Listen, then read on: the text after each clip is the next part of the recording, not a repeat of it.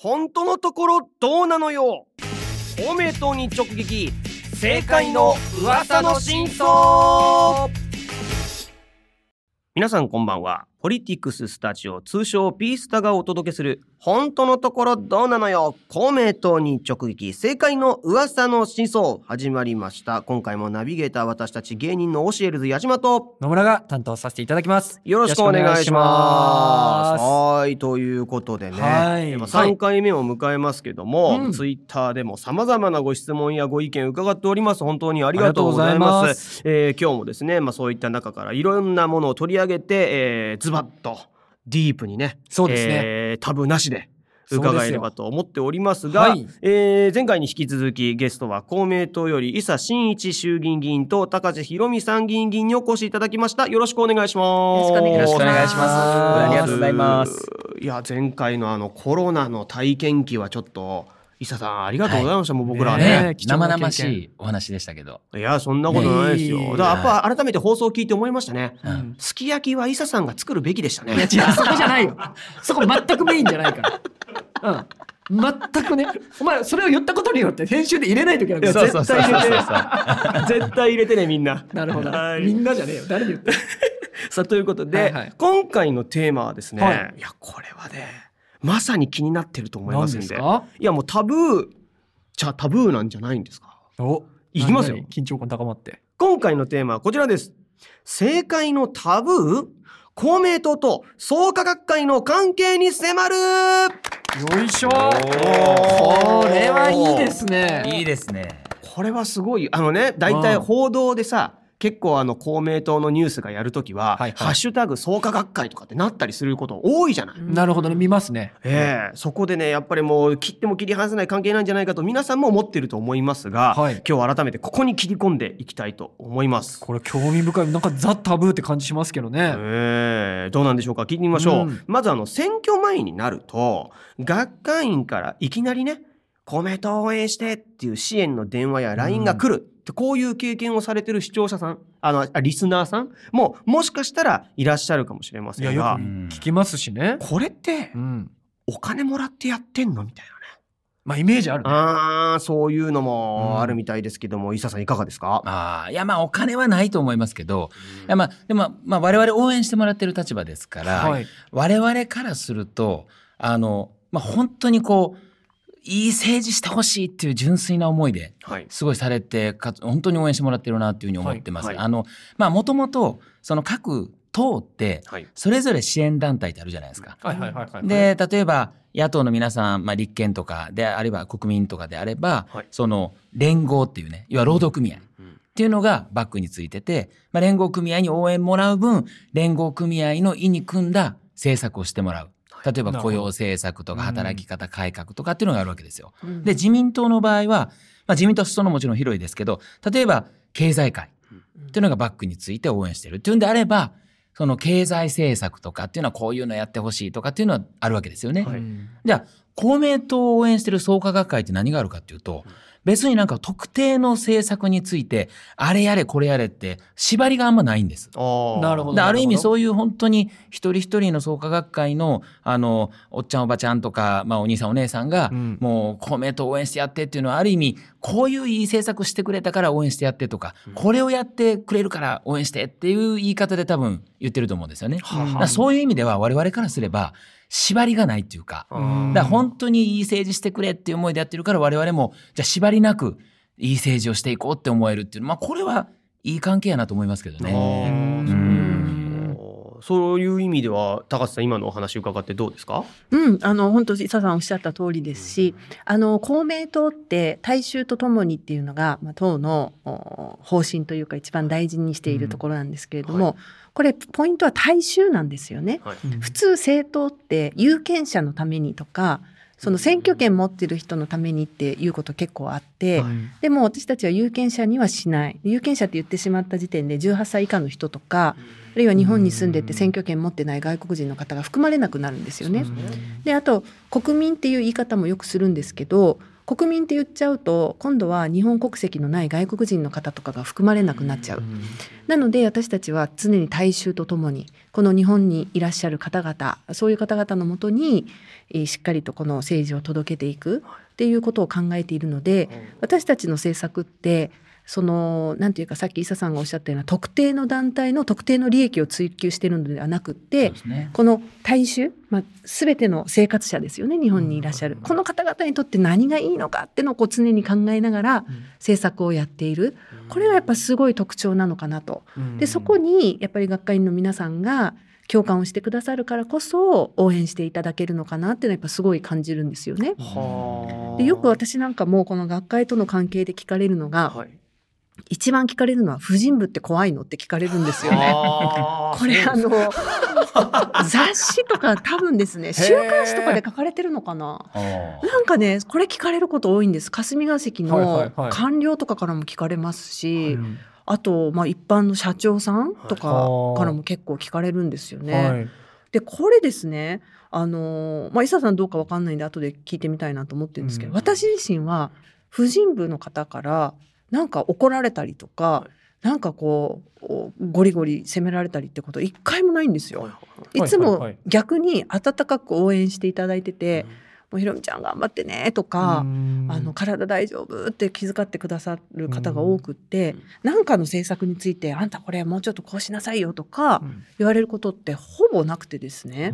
でもちろんあの選挙を応援いただいているのでその応援してくださった学会員の方から何かこう意見とか、はい。今こういう報道されてるけれども公明党としてあのこういうふうにやってほしいですっていうご意見をいただいたり電話いただいたりあるいはあのメールいただいたりっていうのはこれはもちろんあります。はいはい。でもそれは別に創価学会の方だけじゃなくって、それ以外の応援してくださった方からもそういうのは別に普通にありますし、うんだからなんかその創価学会婦人部今は女性部ってねちなみに言うんですけど、はいはいはい女性部が怖いっていう印象は私の中ではなくて伊佐さんどうですか？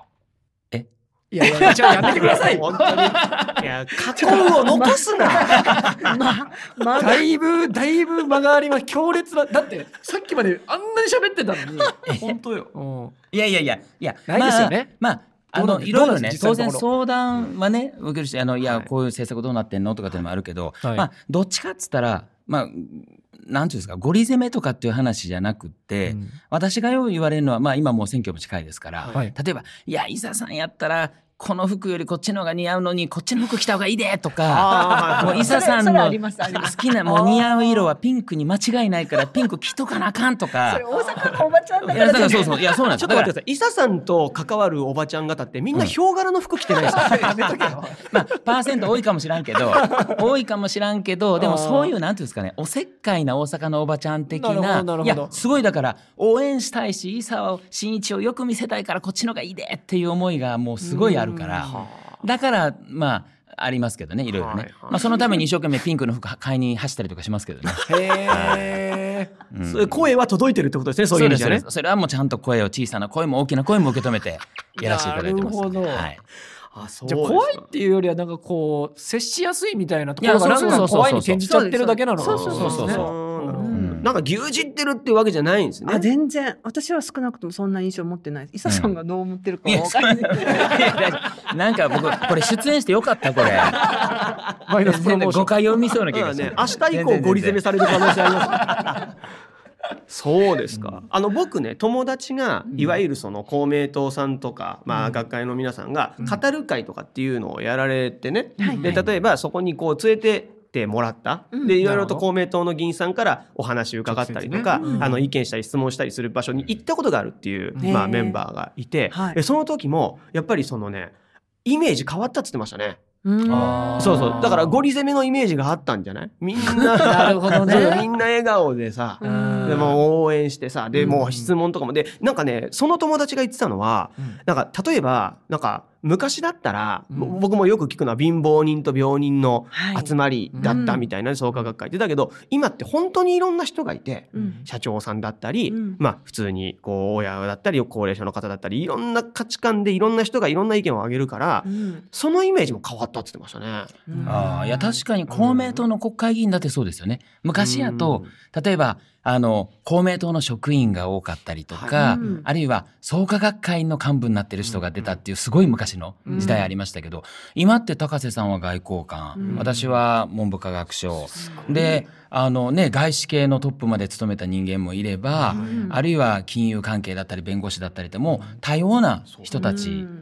ですからね。だから我々も、まあね、学会公明党の国会議員で学会員ですけど創価学会員ですけど、まあ、そういう意味では国会も多様化してる。議員も多様化してる。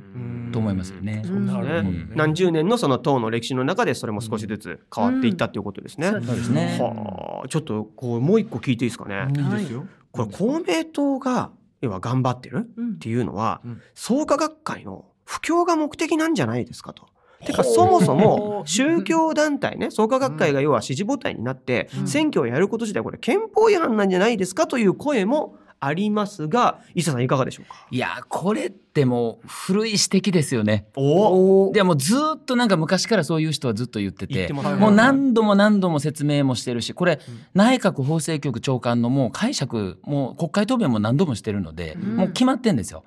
憲法違反でも何でもなくって。例えばじゃあ創価学会の人はあの政治に出れませんとかうん。投票行動を制限されるってなったらそれこそ信教の自由奪うことになりますよね。特定の宗教の人が政治活動できないってわけじゃなくてそこはもうどんどんむしろ思想信条を持って自分の価値観理念はこうやっぱ世界平和が大事だとか、うん。こういう思いの人が政治に参画していくっていうのは大事なことだと思います。で、はい。よく言われる憲法違反じゃないのっていう話はあの政治の側が特定の宗教団体に対して便宜を特別図るとか、うん。あるいは国教化するとか、はい。要は戦前のあの国家神道はい。みたいなのがあって、うん。国家権力としてみんな神道やれみたいな、うん。紙札をもともと強要していくとかっていうことになったらこれは憲法違反ですけどだかはいらそれはまあどっちかというと全く逆っていうか、うん。うん、これを逆に制限すると憲法違反。あー。なるほどなるほど。と思います。うん。はいじゃあ逆に公明党のことについてとか創価学会のことについてとか、やれこうしろああしろって言ったらそれこそが政教一致なんだ、逆に。そういうこと。そういうこと、ん。そういうことですよね。逆にねやること。が逆に。なるへそ、うん。あのー今のお話伺って高瀬さんいかがですか？なんかありますか？うん。うん、そうですね。うん、おっしゃる通りですね。いや、まあ、これだって我々ね誰が答えても同じ答えになると思います。だって政府答弁で決まってんですもん。そうそうそう。うん。あのでも結構世間でねまことしやかにこういうなんか池池上さんが例えばとテレビ東京でね選挙特番やったりとかするとその都度その都度政教分離とか公明党創価学会とかって、うん。なんかワンセットハッシュタグみたいな感じになってるじゃないですか。それってまあ古いって伊佐さんおっしゃるけど、ん。世間のイメージってなんで変わんないんですかね？確かにう。うん変えなくていいんですか、逆に変わんなくてもいいのかな？うん。いや、まあ、我々は、あの、別に創価学会員さんには応援してもらってるけど、創価学会員さんのために何か政策、政治をやってるわけじゃないわけですよはい。当然。はいで、まあ、た、例えばですよ。まあ、公明党の支持者のために政治やってるわけでもないしかも。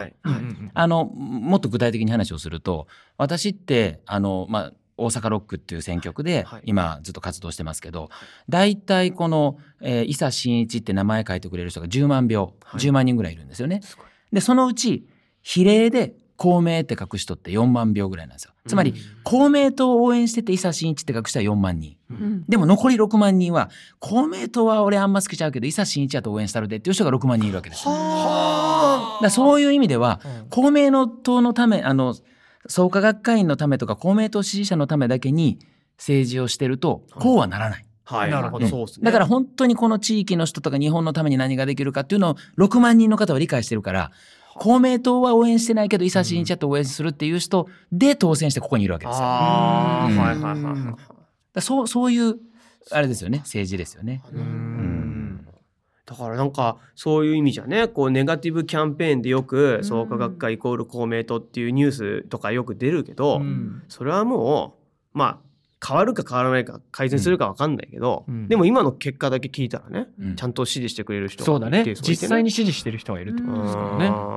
まあでもだいぶイメージもね変わってきたんじゃないですか？あ、ねそれは感じますか、うん。お二人は。うん。やっぱりあのある意味そのなんていうか創価学会公明党っていうところにアレルギーを感じてる方が少なくなってきてるのかなっていうのは肌感覚としてうん。思いますね。うん、むしろ若い人は公明党の大きな支持団体の一つが創価学会って知らない人も結構いるんじゃないですか。ああそうですか。そうかもしれない。ね。うんうん、ははは。以前あの乙武さんとうん。あの岡本さんがはい。選挙 .com でしたっけ、うんうん。そちらの方でこう一緒に出られてたりした時も結構その時も創価学会の話とかもされてたと思うんですけど、うんなんか言う言うほどなんかそんななんていうのかな。まあ、そうそうそう。創価学会取り上げられる方じゃなかったですよね。公明党が何やってきたかと岡本さんの人となりを話してて、うん。うんあもう世間ってそういう感じで公明党要は取り上げてんのねとは思いました。ね。うん。普通だったら創価学会ととかねなんか なんかそのなんか眉間にしわ寄したは 白髪の本当のこと言ってね、どうなんですかみたいな、なんかその自白を強要するようなね、取り調べ的なテレビが一昔前は多かった気がしたから。今ってちょっとソフトっすよね、そう考えたらね。うんそうですね。はあ。これ実際どうなんですか？あの例えばうん。これ全然もう台本にないこと言っちゃいますけど、いいですうん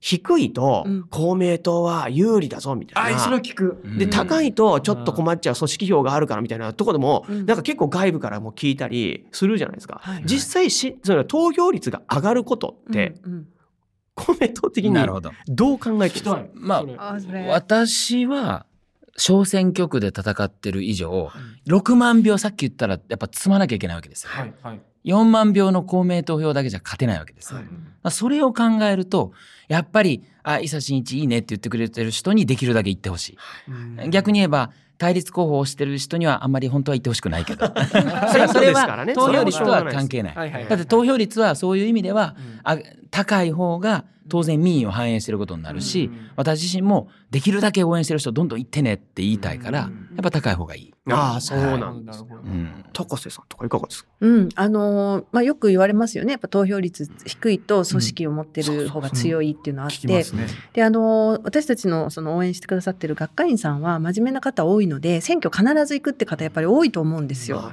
なので投票率が低いってことはまあ理由が何らかあって、うん。選挙にそもそも関心がない選挙、ろあんまりこう盛り上がってない選挙だったりあるいは天候とかもすごい影響するわけですよね。はいはいはい。でそういう中でも応援してくださってる学会員の皆さんは真面目に投票行ってくださるので、そういった意味では投票率低く低くてもその支持団体の皆さんがちゃんと言ってくださるっていう強みあると思うんですけど、じゃあ私たち的に投票率低い方がいいかっていうとさっき伊佐さんが言ってくださったみたいにやっぱり私たちもその学会員さんからいただく票だけでは勝てないっていうのが今の選挙になっているので、それ以外に応援してくださってる方がいて、それぞれの選挙区で勝っているっていう状況があるので、やっぱりその投票率に左右されないうんそれだけの見方を作っていくっていうのが大事なのかなと思うんですよね。あ。そうですか、うん、で特にやっぱり投票率下がる時って若い人が投票に行かなくて下がってることが多いのあでそうですよね。うん、やっぱりそこは私すごく問題だなと思っていて、うんやっぱり次の世代をね担っていく若い人の意見が政治に反映されにくいっていうのは一番良くないと思うんですよ。うん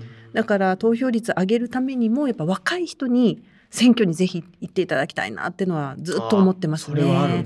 うん。今あのなんか投票率75%に引き上げようみたいななんか若い子たちが中心で動いてるんですけど僕パッとやっぱりその活動を見る限りで言うとうん。その政権与党への不満があってうん。そのなんかもっと今の要はなんか政権交代しようじゃないけどうん。要はそのなんかなんていうのかな新しい動きを起こそうよっていう批判ありきで動いてるなんか75%運動なような気がするんですよね。なるほど。ねで僕やっぱ今の話伺ってと思うのは、うん。だだったらもっと平等にいろんな党のうん。主張なり見てそれで投票率75%まで上げるっていうなら分かるけど、うん。なんか投票率を上げることがそのなんていうのかな政権交代をするとか、うん。要は今の自公政権にダメージを与えるために75%上げようってなってる人たちを見ると、うん。ちょっともやっとする。うん。なるほどね。なるほど僕なんかねこっち側から見てる景色と、その投票する人から見える景色って実は結構違ってて。要は投票する人からすればいや自分の一票なんてそんな大したあれじゃないわみたいな、行ったところでっていう思いを持つ方もいらっしゃるかもしれんけど、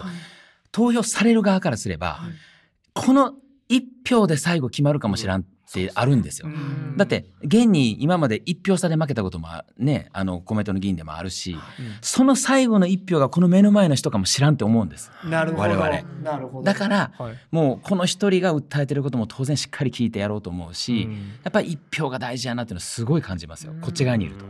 はあ。そうですよねさあどんどん行きましょうか。はい。そもそも公明党ってどんな党なんですか？なぜ決闘されたんですか？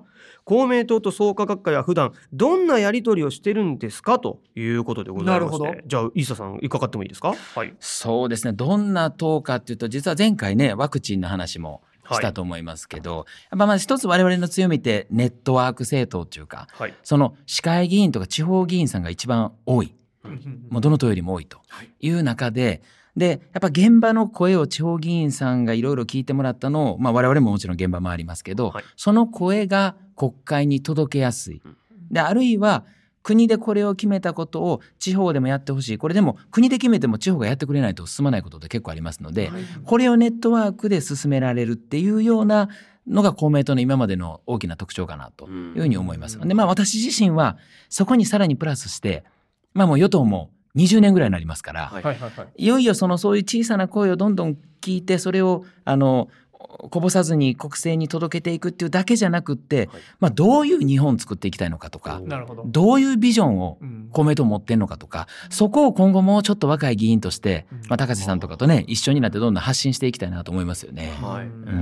おーありがとうございます。あのなぜ決闘されたかの部分なんですけど、はい。公明党のロゴマークって見たことあります？お二人。はい。なんかぼやっとイメージ。ぼやっと。特定補填用食品みたいなやつ？こういうやつじゃないよね。違う違う。それこういう厚生労働省。違う。あれあれ？あれ？見たことないです。あれなんか太陽がぐちゃってなってるやつあそうですよねね合ってますポンポンポンポンそうそうそうあよかったよかった赤い丸にポンポンポンポンって。やがなあ、ボケか。俺最初分かんなかった特定保険用食品ボケやがなこう関西人のパーソナリティやがなそっかはそっかあれ、あのマークですね。よくあの亀のマークに間違えられるんですよ。あなんかねに、顔と尻尾と手足に見えて。亀のマークって聞かれるんですけど、あれおっしゃった通り太陽のマークで。あそうなんだ。そう。でなんで太陽をシンボルマークにしてるかっていうと、この公明党決闘された時の時代の背景として、はい。まあ、自民党がずっとあってでその反対側に社民党というか社会党があってでこの自民党は、まあ、いわゆる経営者お金持ちとか、まあ、農家の方の意見を反映する。それで、まあ、社民党社会党っていうのが、まあ、労働者の方の意見を反映する。この2つの政党がずっとこうあの戦ってたわけですよね。はい。ただその一方であのさっきお話ししたような一般の方、普通の生活されてる方の声っていうのがもう置き去りにされてたわけですよ。で公明党はこのままじゃいけないとその政治の中にこの一般の方々が望む福祉とか、はい。教育とか、うん。その大事な部分をしっかりやっていくんだっていうことで、まあ、決闘されたのが公明党1964年決闘なんですけれども、まあ、そういう時代背景の中で公明党ってできていったわけですね。でなぜ太陽をシンボルマークにしたかというと昔はそういう二大政党制の中でやっていたのでその政治の光が届かない人がたくさんいたわけですよ。うんでそこに対して公明党は今政治の光が当たってない人に対してもまさに太陽の光っていうのはどんな人にも平等に降り注ぐように、この温かい政治の光をどんな人にも届けるんだっていう思いで公明党できてきたわけですね。うん、だからあの私は公明党ってどんな政党って聞かれると必ずその話をして、つまり社会の中で今こう悲しい思いをしている辛い思いをしている部屋から出られないでいる、まあ、そういう人たちにこの温かい政治を届けていく。これがなんか公明党の原点じゃないかなっていうのはずっと思ってるんですよね。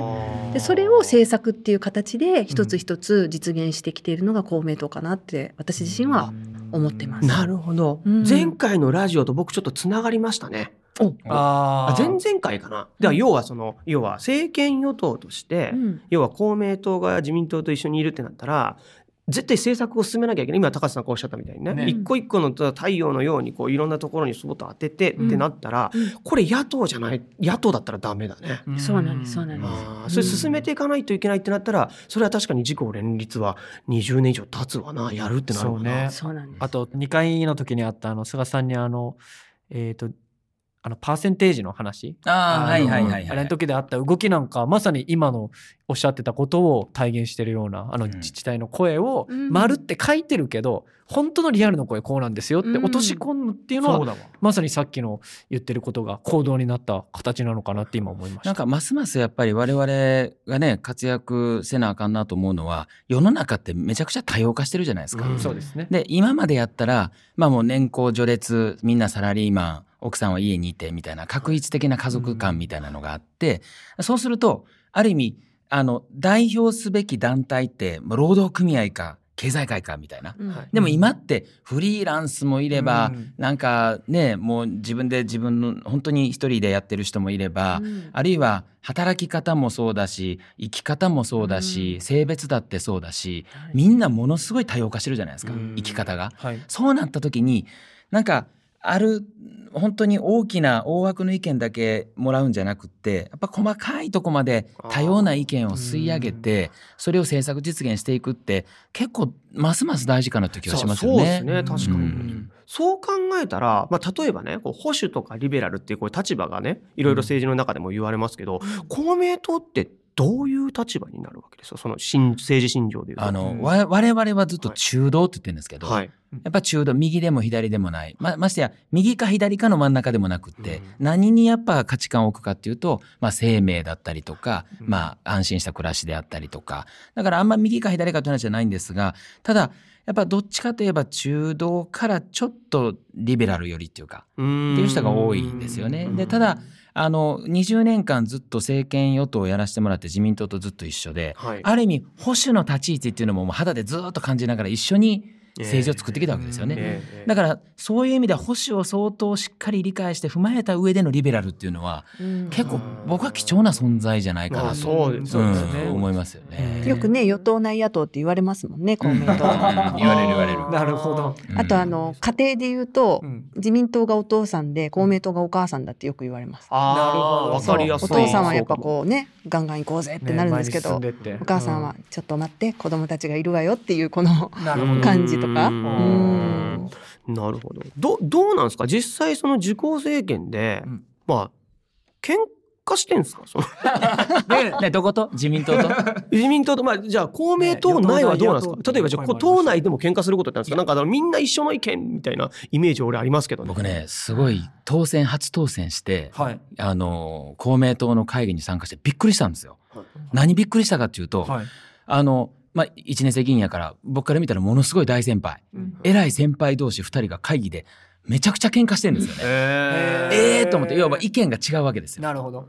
でもうこっちから見たらもうすごい偉い2人やからゴジラ対キングギドラみたいなんで ガンガンやってて怖ーと思ったんですけど。すごいですね。東映じゃないですか。東映、まあ、だからそれぐらい党内ではねもう今になったらもう10年近くやってきて分かりますけどやっぱ党内でもいろんな意見あります、みんな。うん。いろんな意見があってだから当然安全保障政策だって少し右寄りの人もいるしもっとすごい左の人もいるしただ党内でがっつり議論するのでで、まあ、人数も少ないから当然一人当たり発言する、ね、時間も多いし、うん。我々がっつり議論して最後決めたらその決めたとこはみんなでワンボイスでちゃんと言いましょうね。だから党によってはど。なんか俺はこう思ってないねんけど党が勝手に決めやがったとかって言って分裂したりするじゃないですか。そういう意味である意味、まあ、ガバナンスがしっかりしてる。あだもうみんなで意見はガンガン戦わせるけどうん。最後決まったことにはもうみんなそれでいこうってなるっていう、まあ、そういう良さっていうかのはあるかもしれないですね。結構世の中のイメージ的には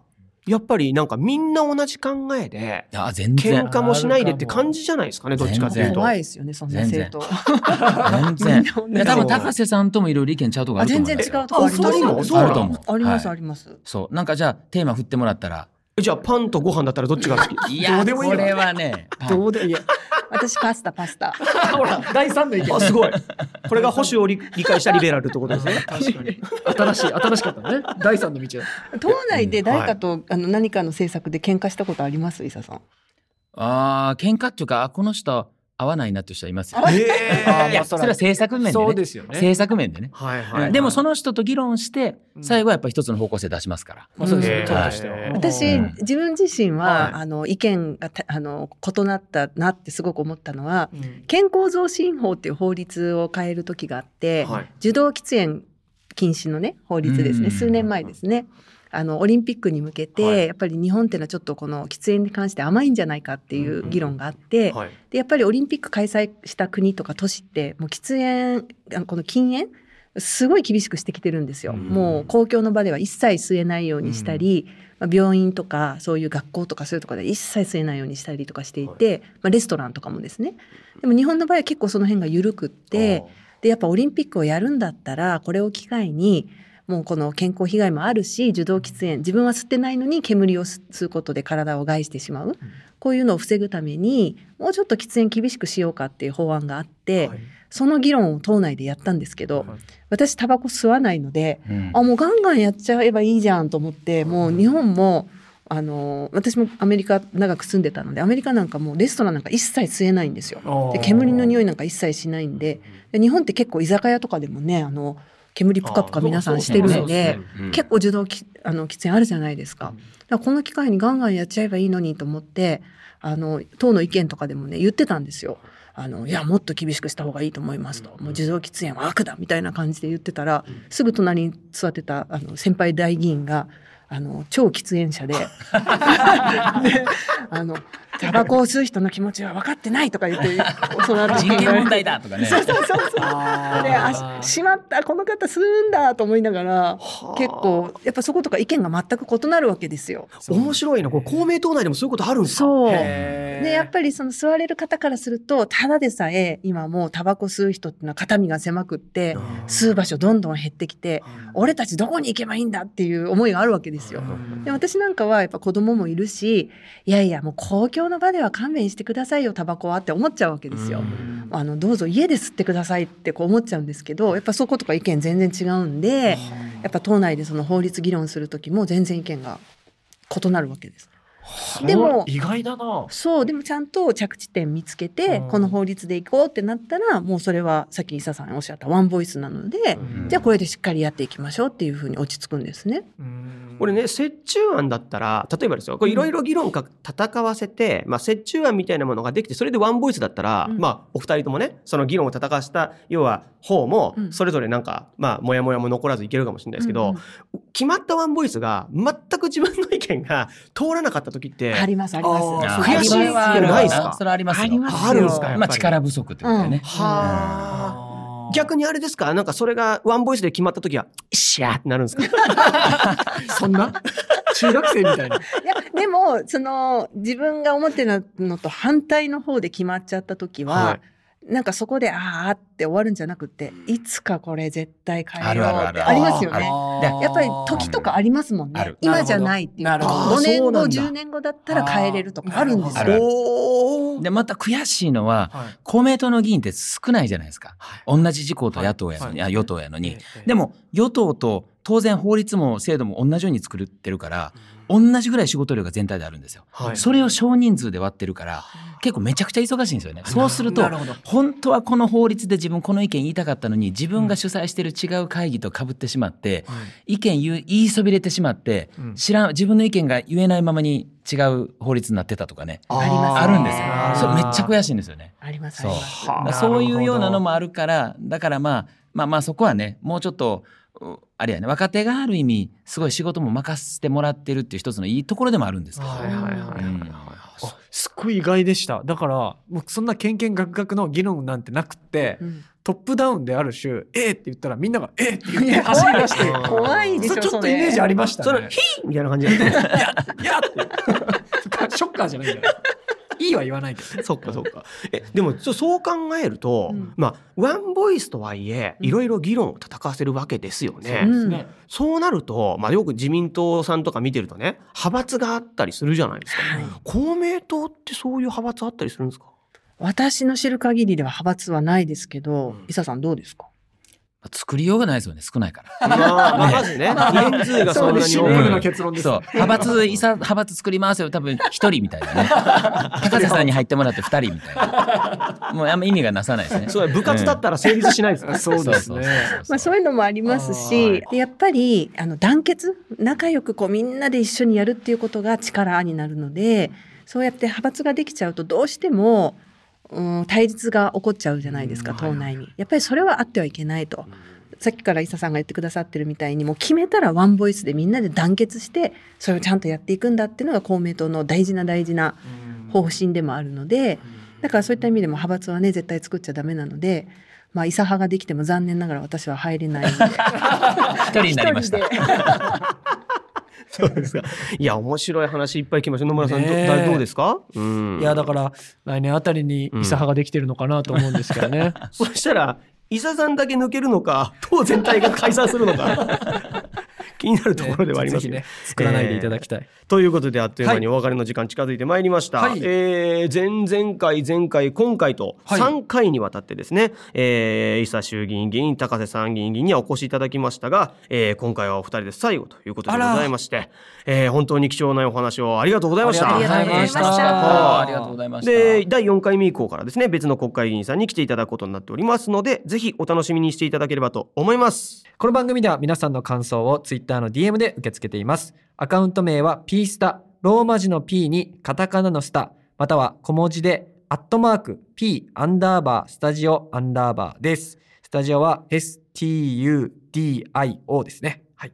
今回の感想はもちろん今後取り上げてほしい話題などもあればどしどし送ってください。ラジオネームも大歓迎です。それでは皆さんまた次回お会いしましょう。お相手は教えるとの矢島と、野村がお送りしました。ありがとうございました。さよなら。さよならさよならありがとうございましたありがとうございましたお二人ともありがとうございましたありがとうございましたありがとうございました。